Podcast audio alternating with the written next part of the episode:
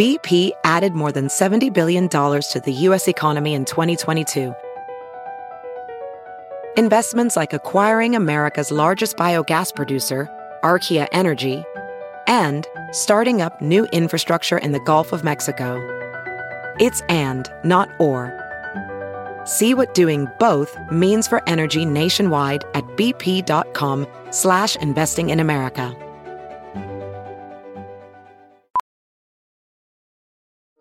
Welding instructor Alex DeClaire knows firsthand how VR training platforms like ForgeFX can help meet the demand for skilled workers. Anywhere you go look, there's going to be a shortage of welders.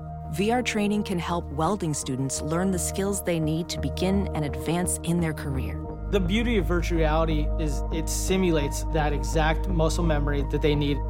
Explore more stories like Alex's at meta.com slash metaverse impact. The following podcast is a Dear Media production. Welcome to the Bad Broadcast. I'm your host, Maddie Murphy. Wait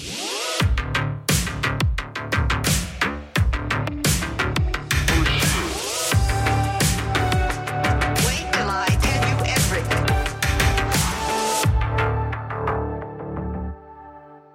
Hi, everybody. Welcome back to a new episode of the Bad Broadcast. Happy Monday.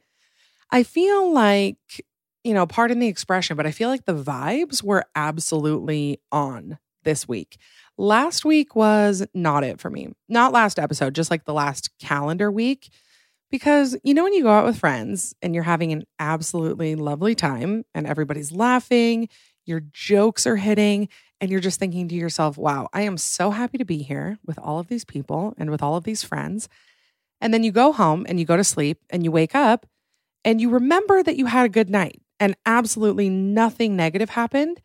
But immediately you feel like everybody you were with has been talking about how much they hate you for the last eight hours and about how stupid and annoying you are and how you ruined everybody's lives forever. And then you cry for a little bit and you vow to never do anything social ever again.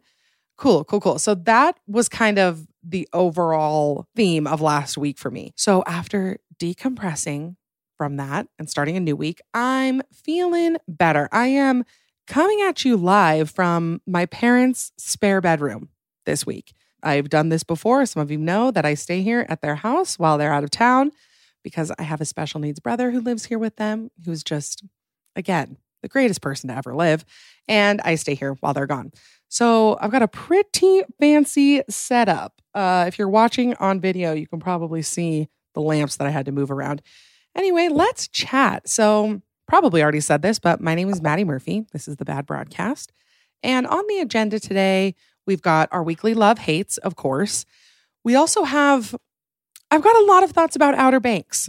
Okay. I warned you guys on my Instagram this last week that I would be talking about Outer Banks because you don't watch a show like Outer Banks and not have enough thoughts to, I could probably start a new podcast just about Outer Banks and do like 25 full length episodes because I just, I have some thoughts. I have a rundown, a recap, a critical analysis, maybe. That sounds much smarter than it will actually be. But um, then we're going to close out the episode with one of my favorite segments, which is the Court of Petty Arguments. So, for the first like eight months or so of the podcast, I had a whole list of topics that I really wanted to cover. And I totally fell in love with talking about a lot of them, especially the submitted stories. And then I wanted to continue to do those same topics periodically, but I got worried that I needed to do a brand new topic every week.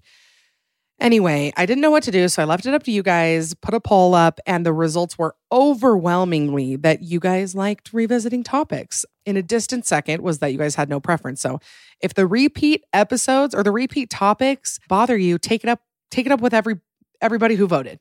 It's not my fault. That's an easy way to to absolve myself. Anyway, so I will definitely still do new topics and also more repeat topics. So we'll be able to do vagina stories, spooky stories, bad dates. Wow. I mean, that's the holy trinity right there. All right, so let's begin with our weekly loves. Oh, actually, I lied. I got I have one more thing to say. So, you guys, I I need you to I need you to listen up real quick because every now and again I get a message from somebody that like their podcast app isn't working or that their phone is like crashing or something.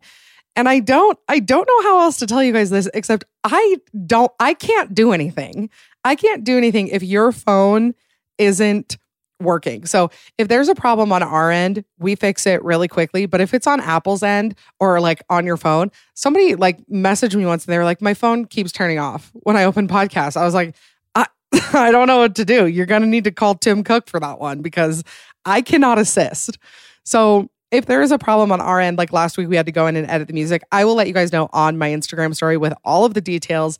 Sometimes it says episode unavailable for a little bit, but if you're having problems with your podcast app, I am sorry. I wish I could help you. I wish I could give you my phone. But if you're having problems with Apple, try Spotify. That's my only advice. I wish I had more. I wish I had more info. But if there's ever something weird going on with the podcast on our end, I will let you guys know because sometimes like I get messages and they're like, hey, on your end, it's doing this, this, and this, but it's not usually on our end. And if it is, I tell you guys. So I'm sorry I don't know more about it. I'm not more help. I mean, honestly, every time I plug in headphones correctly, I feel like I deserve a Nobel Peace Prize. So I'm just, I'm not the best person to come to with technological advice. But anyway, let's get into our weekly love hates. Oh my gosh, my love this week. I'm so excited to tell you guys. So, like a year ago, honestly, probably more than a year ago, we found really good airfare to Paris and it was one way. And I live in Salt Lake City. Nothing ever flies out of Salt Lake City direct, like literally never. So I found this airfare. It was $400 one way nonstop from Salt Lake to Paris, which was wild. I had never seen anything that cheap. So I bought them and I've just been waiting like for the last year for either that airfare to come back so I could buy our flights home or airfare from another place so that we could go to another country and then fly home from there. But the only airfare I could find was like $2,500 round or one way from Paris to Utah, or it was like on an airline that was like maybe made up and it was branded like a printout on Etsy. Like I could not figure out what these airlines were. So I was up late one night and my wheels were turning and I was like, you know what? Let me just let me just hop on here and look at some airfare. I get online and I see that there is a nonstop round trip flight on Delta from Salt Lake to Amsterdam. Again, Salt Lake, nothing ever has anything direct. So I call I, I call Delta. Delta, you know, Delta usually gets it right. They don't have a lot of hiccups. So I call Delta and I say, "Hey, I bought these tickets to Paris last year. I want to I want to get a Delta credit instead because, you know, we don't want to go on this trip anymore." So they give me the Delta credit. I get on so we paid $800. Well, we paid that twice, technically counting last year's, but we spent that last year. Anyway, not an important detail. But we got round trip tickets from Salt Lake to Amsterdam for this fall. So we canceled our Paris trip and now we're going to Amsterdam. And we both feel so much better about it. We actually have a flight home, it's direct. So I can't wait for that. That was a big, big win this week. We're both very excited. Obviously, this is barring any type of lockdown or shutdown. Matt and I are both fully vaccinated. We would only go if it was safe and allowed. I just, before anybody like freaks out, obviously, if we are not supposed to go, we won't go. But hopefully we can. All right. The second thing I loved this week new Billie Eilish music, her new single, Happier Than Ever. Oh my gosh, I love it so much. I scream sing it in my car every chance I get because nothing hits like a breakup song when you've been happily married for like five and a half years. There's something about it though. There's something about pretending you are an angsty 14 year old when you're actually just a very, you know, vanilla married lady in her late 20s. I really like Billie Eilish. I mean, I, yeah, again, I've always been kind of lukewarm on her, but she just, I don't know. I find her very charming. I really like her a lot. All right. And the third thing I love this week. Okay. So I asked you guys what you all do for like creative block or writer's block because I get this all the time. Sometimes I'm like, is my, what's going on? Like, what's going on? My brain hasn't thought of anything new in like three and a half months. So I asked you guys what you do for writer's block, block or when you're in a creative rut. And I found something that really worked for me. So sometimes when I think about my brain, I think of it like a, a, freeway system. Like everything just is going where it needs to go. Everything has kind of its routine. I am a routine person. I'm a rewatcher of shows. I like things that I know exactly what the outcome is going to be because it kind of like regulates how I feel. Like I know when I watch a TV show that I've seen before, I know exactly how it's going to make me feel. So I do that a lot. But I think because I do that a lot, I get stuck in like these, you know, these patterns, these tracks, because I just have been doing the same thing over and over again. So, okay, and maybe this is like not a hot take for anybody who already does this, but I made myself sit down and listen to all new music or all new podcasts. And it was weird because I told Matt it felt like this low risk way to have a new experience. And it was like connecting new wires in my brain. I felt like the little the little cars on my freeways in my brain were like getting off at new exits and it was just opening up all of these new thoughts and that really helped me. So if you're like me and you've been listening to the same song since you were a sophomore in high school, like I still have Laffy Taffy by D4L on my top Spotify wrapped or whatever it is. That's been on there for like the last 6 years. So if you're like me and you get stuck in those, new music, new podcast, putting new experiences in, because I don't want to like do anything new. Like I don't want to like go somewhere new or like try a new food. That's risky. That is a risk I am not willing to take. A new song, risk zero. The risk is so low. There's no chance that you're going to die when you do it. You know, when people are like, yeah, you just got to like go running or like go skydiving or like go on a drive. I'm like, yeah, but I could die doing literally all of those things. I don't want that. So I listen to new music because you know I'm not a risk taker. All right, those were my loves for the week. And now let's talk about my hates. Okay, my first hate. I just, it's not normal how much this fills me with rage. So I was on my Instagram page and I was trying to DM somebody back, and this notification kept coming up like that I was doing too many things on Instagram. It was like we limit the amount of actions you can take which doesn't make a whole lot of sense, anyways, because they got me all addicted to it and now it's limited. That seems unfair. Beside the point, but it told me that I had like some error. So I deleted, deleted the app, restarted all that, whatever, downloaded the app again. And then I have been narrowly avoiding this for probably years. But on my bottom bar of my Instagram, where it's like you can go to your homepage or your profile or you search, my little button has never changed from looking at my likes from there. So it's like a little heart on the bottom, and I can click on that and see new likes and comments. Well, when I restarted my phone and downloaded the app, I now have the shopping tab there. I'm not kidding when I say I nearly drove to Palo Alto to the Instagram headquarters. I'm just assuming that's where they are to speak to the manager. I it is the most obnoxious user experience of all time. Like every time I click it, I go to a shopping page. Who has literally ever purchased anything off of Instagram shop ever? If I see something on Instagram, I'm going to go to their website or I'm going to going to go to their profile and click on their link and buy it through that. I don't even like when I click on a link in Instagram and it pulls up another page over it. Like I'm not going to order something on Instagram. It just it makes me so angry. The second thing I hated this week. All right, so we went and saw a movie. I've been waiting for so long for movies to open back up. I love the movie going experience. I love it. I love the ritual of it. I get there 15 minutes early. I want my popcorn and my milk duds, maybe a Kit Kat. I might do a Kit Kat, a large Diet Coke, and then usually I get a water because health. So I love the movie going experience. And we haven't been able to go to movies in so long. So this new movie came out, okay? It's an A24 production and it's called The Green Knight. Matt is an A24 guy. He loves all A24. He's just, I don't know, he has a more advanced brain than I do. So he loves A24. We've been waiting for this. It's got Dev Patel, who I'm in love with. It was so scary. Okay. If you saw it and you liked it, I'm proud of you. But you're talking to a girl who, you know, the movie Up is a lot for me. Charles Muntz, kind of a dark character. Okay. So when I saw The Green Knight and there were corpses, and heads being chopped off and scary tree monsters. It just, it wasn't for me. And I made Matt leave. I leave a lot of movies. I'm not proud of it, but I just don't want to waste the time. Like if it doesn't hook me in the first hour, I'm probably not going to stay. An hour is a long time to give to a movie. Like I feel like that's a reasonable expectation. Anyway, I didn't like it. Matt's going to go again without me. I I just I don't know. I used to really pride myself in having like really good taste. I've talked about this before, you know, my former pick me girl energy. I just I wanted everybody to think I had like really cool taste in movies and really cool taste in music. And I would turn my nose up at anybody who had average taste. And now I just want to celebrate average taste. I talked to somebody the other day, their favorite movie was Everest. Everest. It's like the most average movie that you could ever possibly imagine. Everest. And now I kind of respect that. I, I like to think that I can gauge how good a movie is.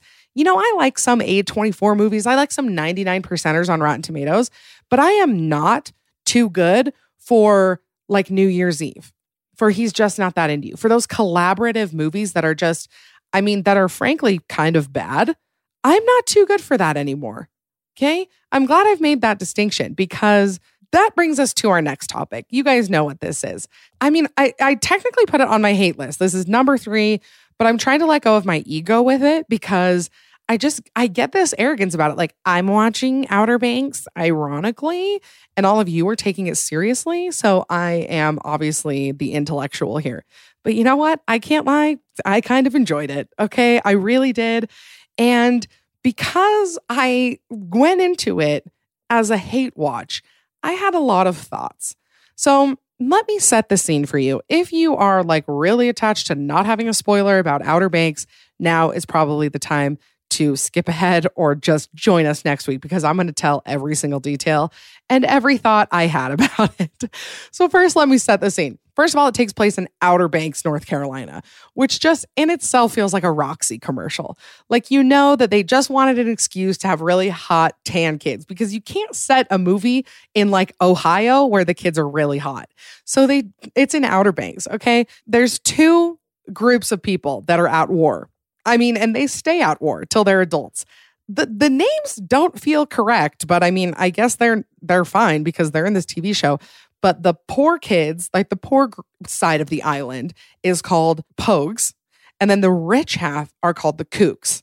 See, both of those just they don't they don't feel right, but that's what they are. So we have this like this Montague Capulet thing going on. It's almost as refined as Romeo and Juliet. so we have this group of friends First, we've got John B. Why is his name John B? We don't know. It's not just John and it's not JB, it is John B. John B is our protagonist. Okay. He's kind of our Romeo. He's like our pretty boy with dead parents who's like kind of lovesick. That's that's John B. We've got his best friend JJ, otherwise known as our Mercutio figure. Okay. He's hot, probably bisexual, and has substance abuse issues and daddy issues. My kind of guy. We've got JJ. We've got Pope, who is like the brain. You know, there's always like the brainy guy who like hacks in to the system or whatever. We then have Sarah, who is John B's girlfriend, who's a kook. So she's rich, you know, but uh, she's like kind of left herself behind and become a P4L. That's Pogue for life. And her and John B are together. Okay. Then we've got Kiara. Key, I think is what they call her. Her whole personality trait is that she whines and pretends that she's poor.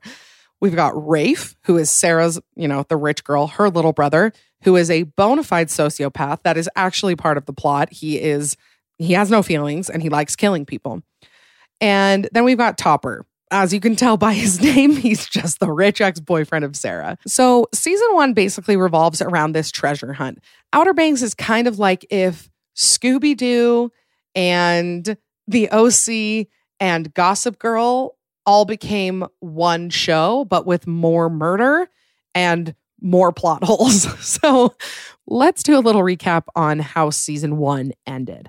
So basically, all of season one revolves around trying to find this gold that John B's dad died trying to find.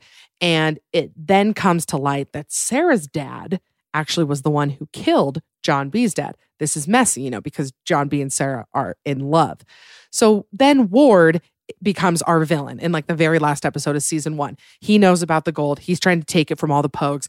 So the season ends with them on a tarmac, like a like with a plane, because the plane is being flown to the Bahamas with all of the gold. And John B and Ward are going at it, and a cop shows up to arrest them. And then Rafe, the sociopath brother, shows up out of nowhere and kills the cop. Later that night, John B and Sarah are like lost at sea, or so everybody thinks, but really they're alive and they're in the Bahamas. So that's where we open up season two. The gold is has been flown to the Bahamas. John B and Sarah made their way there. They're trying to find the gold. Everybody in the Outer Banks thinks that John B killed the cop, but really it was Rafe, the sociopath. And Ward is trying to do this whole cover up for his son and trying to frame John B. And all the Pogues are trying to clear John B's name. So that is kind of a rough, a rough summary of where we are.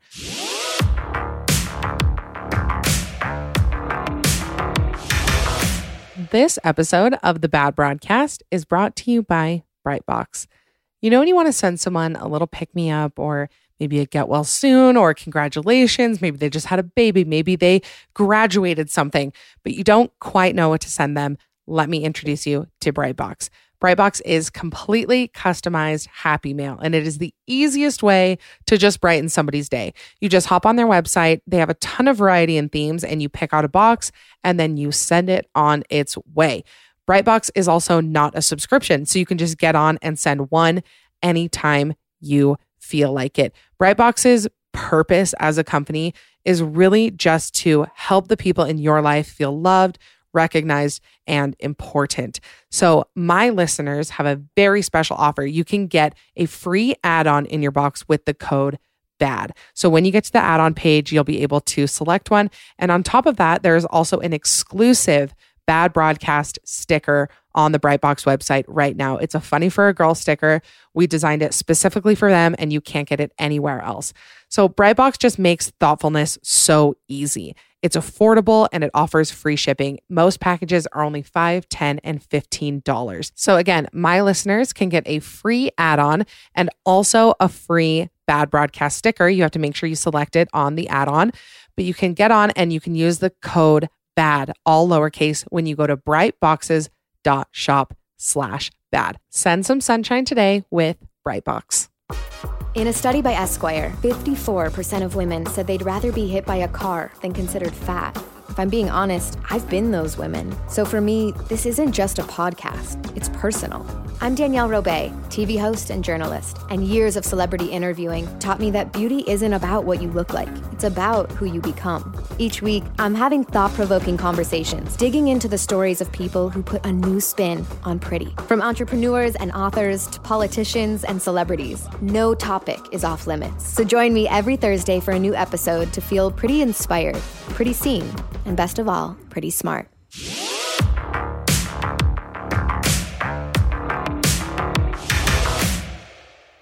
So we open up the second season in Nassau, like I said. And I think it's important to point out what Sarah was wearing for supposedly weeks on end and through a shipwreck because she has denim cutoffs on and a crochet crop top. She also looks amazing. There's no way she looks like that after after all of that. But the denim shorts are what really gets me because you cannot tell me that she would still be alive after experiencing that level of chafing. She probably chafed right through to the femoral artery, probably hit bone. Okay. So they're hanging out uh, at a resort in Nassau. Somehow they're international fugitives trying to steal $500 million of gold. They're still able to sneak into a five star resort and eat and sleep on the beach and steal a phone. Also, I want to talk about the gold for a second because correct me if I'm wrong, but if you stumble upon hundreds of millions of dollars of gold, I don't think they just let you keep it. I don't think you can take 700 gold bars to Bank of America and just deposit them in a savings account. I'm pretty sure the police take it or it goes to a museum or something. Anyway, so Sarah and John B are just bopping around Nassau. Okay. And the people who smuggled them there on this little boat, you know, they're kind of like the the piratey type. And the only way we know that they're bad guys is because the writers gave them Jamaican accents and had them spin knives. That's our context clues that they're bad guys. So they find out that John B and Sarah are after the gold and they're like, let's make a deal. We'll get you back. Let's split the gold. So they make their way back to Outer Banks and chaos ensues. First of all, I am really, really trying to figure out what age group Outer Banks is for because they deal with some seriously adult themes like murder and drugs and digging up graves. And they all do it to like a 1975 album. Like they actually dig up a dead body and they're wearing like a button up from PacSun with a bandana on it. I I can't I can't seem to figure it out. they also have to pick and choose what technology works and what doesn't because there would be no plot if there were just working phones everywhere and people could just text each other and like send each other Marco Polos. So they have to make it very specific that sometimes that technology isn't good enough. Like there's this scene where they need like night vision goggles and they don't get any from the 21st century. They get like an army relic because then the footage is lost and then the plot has to continue because they couldn't solve it. So the hunt for the gold continues. And we get another very confusing trope that does not make sense in this era. We get like an old, ghostly woman who's looking for a big iron key. Okay? I just want to I just want to put this this out there that the lady who plays this woman is the principal in Santa Clause 2, which also happens to be my favorite Christmas movie. I digress. So this woman needs like an iron key. Like there is anything in the year 2021 that is only accessible by iron key. This old woman also wears like bonnets and lace, and it just feels very weird to be included in the same episode as teenagers like talking about going to McDonald's. It just it doesn't feel like they exist in the same timeline is all I'm saying. So now we've got a national treasure esque map because they've got the gold, but then they need the key. But then the key leads to this solid gold cross, and nothing just has an answer. There's nothing that's like, hey, go here and here's the gold. Like, you know, National Treasure when it's like, go to this church and hit this wall and then go to this tomb and then light the way. And that's exactly how this feels. I should have included National Treasure when I was naming things that it was like. But while we're hunting for the gold, we're also seeing the unraveling, I guess you could say, of Rafe, who is Sarah's brother. First of all, he does cocaine in his bedroom. That's not a joke. And his mom walks in and acts like he's just been playing Call of Duty too long. She's like, I thought we talked about this, Rafe. He's literally just snorting a line right in front of her. Like they're trying to make him this really nefarious villain, but it's hard to take him seriously because he does look exactly like Steve from Blue's Clues. So it's hard to believe that this dude is a sociopath. He actually wears like coral polos. So Rafe is like trying to kill his sister. He's trying to kill literally everybody. He actually says that multiple times. Like they're really hammering home the sociopath thing. He doesn't feel bad about killing the cop and he doesn't feel bad about framing John B for it. So when John B and Sarah get back from Nassau, everybody thinks that he killed the cop because that's what Rafe told everybody. And John B got lost at sea. So John B goes to prison and his friends decide that they're just gonna break him out. And the way they talk about breaking him out of jail, it's like they're just planning a trip to mini golf. They just say, hey, why don't you show up here? I'll be there with the car. You hop in, we'll be fine. As if escaping prison is just something you do when you're bored. So they set up this elaborate scheme, which obviously doesn't work. And then they talk a little bit more about like weed and dry humping each other. And finally, John B is exonerated it lasts like three days. And I listened to enough true crime to know that the justice system does not work that quickly. Okay. There's no way that he's just in and out. But whatever, I'll go along with it if I have to. So now that John B is out, he is determined to make sure that Ward and Rafe are put behind bars they really downplay the amount of emotional turmoil that a person would go through if this was actually their life. The majority of these characters have been responsible for at least one person's death. They've also witnessed deaths and they've dug up bodies. And you're telling me that they just like hang out in hammocks when they're done? I mean, truly, the the season ends and they're fugitives on the run and they wash up on an island like as though there's an island off the coast of North Carolina that hasn't been discovered yet. Like they're acting like they're in the middle of the Indian Ocean. So they wash up on some island and they're just like laughing and having a good time. Like they don't even need food or fresh water or warmth or clothing. And they're like, bruh, should we just name this Pogland? And then they're like, yeah, should we go rip those gnarly waves? And then they go rip gnarly waves after being present for like several murders and heists and embezzlements and also faked deaths. Like everyone who died actually faked their death. I think it's pretty remarkable to even know one person who faked their death. And there's like four or five in this entire series. So basically, that's where we left off. Nothing has been resolved. I mean, they can't resolve anything, or the series would not be able to continue. I'm guessing it's going to be another four seasons of them in high school, ripping gnarly waves and going to keggers while also being witnesses to like international larceny and murder and watching their peers do blow in their bedroom. So there's kind of my overarching thoughts about Outer Banks. Uh, would love to know what you think about it. Basically, did I like it? Mm, yes, I did. I like to think that I liked it in like a self aware way. Like, I get it. It's not good. Did I slightly enjoy seeing JJ on a motorcycle with a toothpick in his mouth? What can I say? I am who I am. There are my thoughts on Outer Banks. Now we're going to end with our final segment, which is the Court of Petty Arguments. This is a justice system that moves very quickly. If you haven't been here for a Court of Petty Arguments before, basically, I turn into a judge and I make rulings on petty arguments that you guys have been having with your spouse or maybe your parents, your friends. I don't know. But I decide, and then that is written into law. I don't really weigh in on anything serious. Every now and again, I do. I just don't feel that I'm qualified to talk about that stuff. But if you're talking about the argument between sleeping with a top sheet or no top sheet, that I have the power to settle. So let the court of petty arguments begin with our first entry. They say, Judge Maddie, here's the deal. Me and my husband argue about this all the time, and I'm always so interested in other people's responses. If your spouse got sentenced to a lifetime in prison, whether they committed the crime or not, would you divorce them and try to find love with someone else? Hmm, prison? I don't know. Probably not. Here's the thing if Matt leaves me or dies or goes to prison, I think I'm going to take a few years and live on a dairy farm.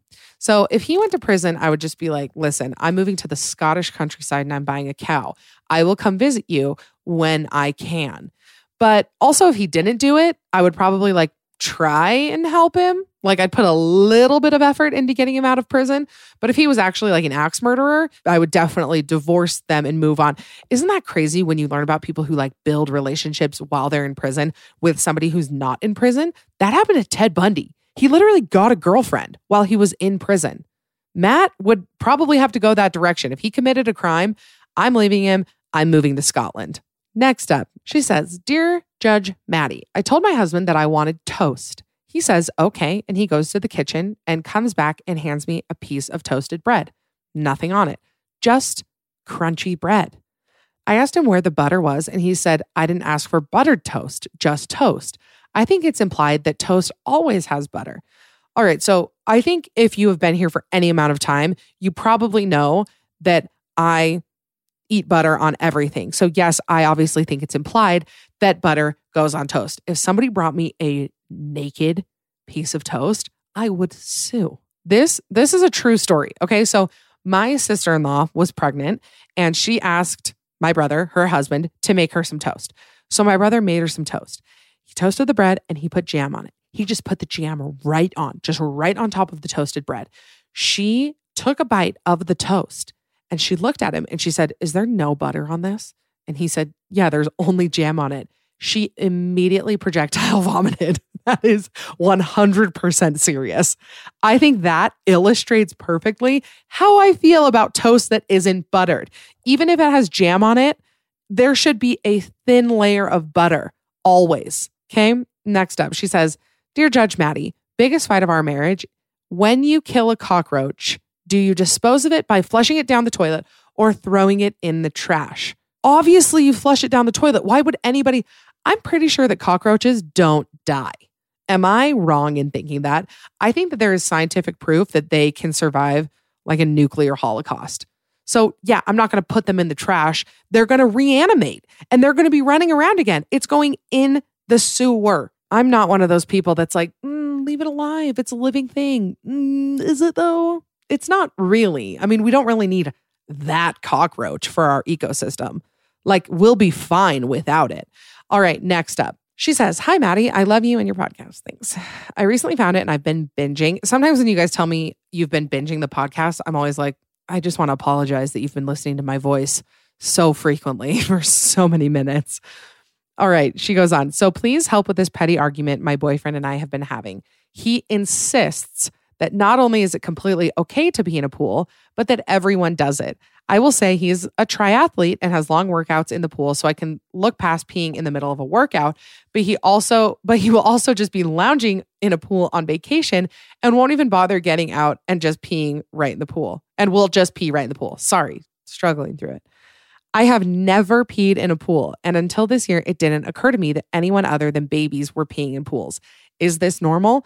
I know there are chemicals, but ugh, it makes me never want to swim again. Am I in the minority here? Man, I'm really going to expose myself, but I'm just going to tell the truth. I occasionally would pee in a pool. Okay, occasionally. I wouldn't make a habit out of it. I would maybe do it, I would say I would do it once every three years. I would say once every three years. So if we go swimming together, you never know. Maybe that's the time. But I just think that it's kind of like picking your nose. Like people who say they've never done it or wouldn't ever do it or could never do it are they're just lying. I'm sorry. Maybe you're not. Maybe you really haven't ever. But I just feel like there's always a time that it's not an option to get out and that you pee in the pool, or maybe it's on accident. And all of you who are like acting grossed out, I want you to take a good long look in the mirror and tell me that you have never, ever, ever peed in a pool, ever, because you're lying. Okay. She says, Judge Maddie, two weeks before my wedding, I was confronted by my brother in law's wife. So my sister in law, wait, my sister in law, in law, I don't know. I don't get it. Anyway, she was mad I hadn't made her a bridesmaid in my wedding because her husband, my fiance's brother, was a groomsman. I hadn't even considered it because we didn't really know each other and she was just my fiance's sister in law, not blood sister. This was the second time we had met in person and we were alone with my soon to be mother in law on a girls' trip before the wedding. I've been married for a year and I still wonder if I did something wrong. I was so hurt and embarrassed to be confronted like that, especially when I didn't have the chance to change anything and when I was still trying to fit in with the family. I apologized, explained why I hadn't asked her, then ran to the bathroom to cry. I still get nervous seeing her at family get togethers. Is having your in laws in your wedding party normal protocol? Okay, here's what I would think. If you're not, I mean, you should definitely include your in laws in some capacity, like either have them wear a certain color or maybe even just do like an activity with them before. Like, I feel like that would be fine. Like, take your sisters in law out to dinner or something, just make them feel included. I think that all of my sisters in law, I, I, I don't know if I would have considered them bridesmaids, but they were like in the wedding party. Like they had the colors and the information and they were in coordinated pictures and things like that. And then my only bridesmaids were three friends. I also come from a big family. Matt comes from a big family. We had a ton of in laws. If I just had like one sister in law, I probably would have had her be a bridesmaid. That's maybe traditional, but also I believe that it's your wedding and you should do whatever you want. But I would probably argue that in laws should be included in the bridal party in some capacity. Honestly, just to mitigate the possibility of a fight. I mean, just tell her to wear a pink dress and just and just make it seem like that's part of the wedding. I don't know. I just I would avoid the conflict with my life. So, I'm so sorry being confronted on things like that. Like could you just text me? Like could you just shoot me an email? Like don't confront me in person. okay. Next up. She says, "My boyfriend and I argue all winter about the best way to use heat in a car. When he starts his car, he blasts the heat, even though it's still cold air, claiming that is the that it is the only way to get it to warm up. When I start the car, I don't turn it on for about 10 minutes. I'm sorry, I am not with you on this one. I would rather blast it and like get it going. I feel like if you just leave it, you're going to have to turn it on and have 10 minutes of cold air anyways. Oh my gosh, I just had a just had a flash of what it's like to get into a cold car and I got butterflies. Okay, next up. She says, "Dear Judge Maddie, What's the right way to say this? I'm going to poop on your toilet or I'm going to poop in your toilet. I think either sounds correct. What? Hold on. Hold on.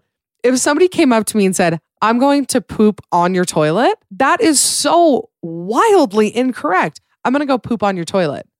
I guess okay, wait, now that now that I'm saying it out loud, it sounds a little bit more normal like sitting on the toilet. If you're going to say you're pooping, you have to say in. Don't ever say on. If somebody told me that they were going to do that, I would evict them. Okay, this next one is another one I feel very passionately about. They say, Judge Maddie, restaurants where you cook your own meat are the worst. Why on earth would I pay top dollar to cook myself dinner? Half of the joy of going out is that you don't have to cook. It honestly feels scammy. Skip the cook your own meat restaurants, just stay home. I completely agree. I understand that sometimes it's part of the experience, but I don't want to do it. And on top of that, these are always the most expensive restaurants. You know, I'm going to go back to my hate list for this week because Outer Banks was my number three. But you know what? I'm revising that and I'm putting the melting pot as my number three. I would argue it's the worst restaurant in America. Every time I've been there, I am mystified. They give you like one ounce of meat and like a lukewarm grill. And you're like, sweet, I paid $85 for this. All right. And the one we're going to end on talks about buttholes because you know I love that topic. All right. She says, maybe this is TMI, but if I can't ask this here, I genuinely cannot think of another platform that will settle this argument. My sister and I were both pregnant at the same time, and she was complaining about not being able to shave her butthole area because she couldn't squat down. I told her, You don't need to squat down. You just spread your cheeks with one hand and shave with the other. She insists that is absolutely wrong. We have now been arguing about this for 1.5 years. Who's right? Squat or spread? Oh, I'm going to do a poll on this and then I'll know if you listen to the episode because it'll be like squat versus spread. But here's what you do you put your foot up on the side of the bath. Okay. That's the key. That's what I learned and it has never steered me wrong. It also feels like something you could probably do while pregnant, like putting your foot up on the edge of the bath and just doing a swipe, a, a one two swipe with the razor. That's how I learned. That's how I will continue to preach it. If this doesn't apply to you and you don't enjoy doing that, uh, that's great too. But if you are participating in that, that is the easiest way to do it. I think that is a wonderful place to finish up here. Love talking about Outer Banks and buttholes in the same episode. It's just, it's what I live to do. So thank you guys for being here. I love you all so much. Remember to subscribe, rate, review, and post on social media. That helps so, so, so much. I will talk to you guys next week. Be safe, be kind, be hot. Bye. Thanks so much for listening. Remember, you can catch a new episode of the Bad Broadcast every Monday. Don't forget to subscribe so you don't miss anything. Also, I want to hear from you, so please leave a rating and review. You can also follow me on Instagram at the Bad Broadcast for all the behind the scenes action and more information. Talk to you next week.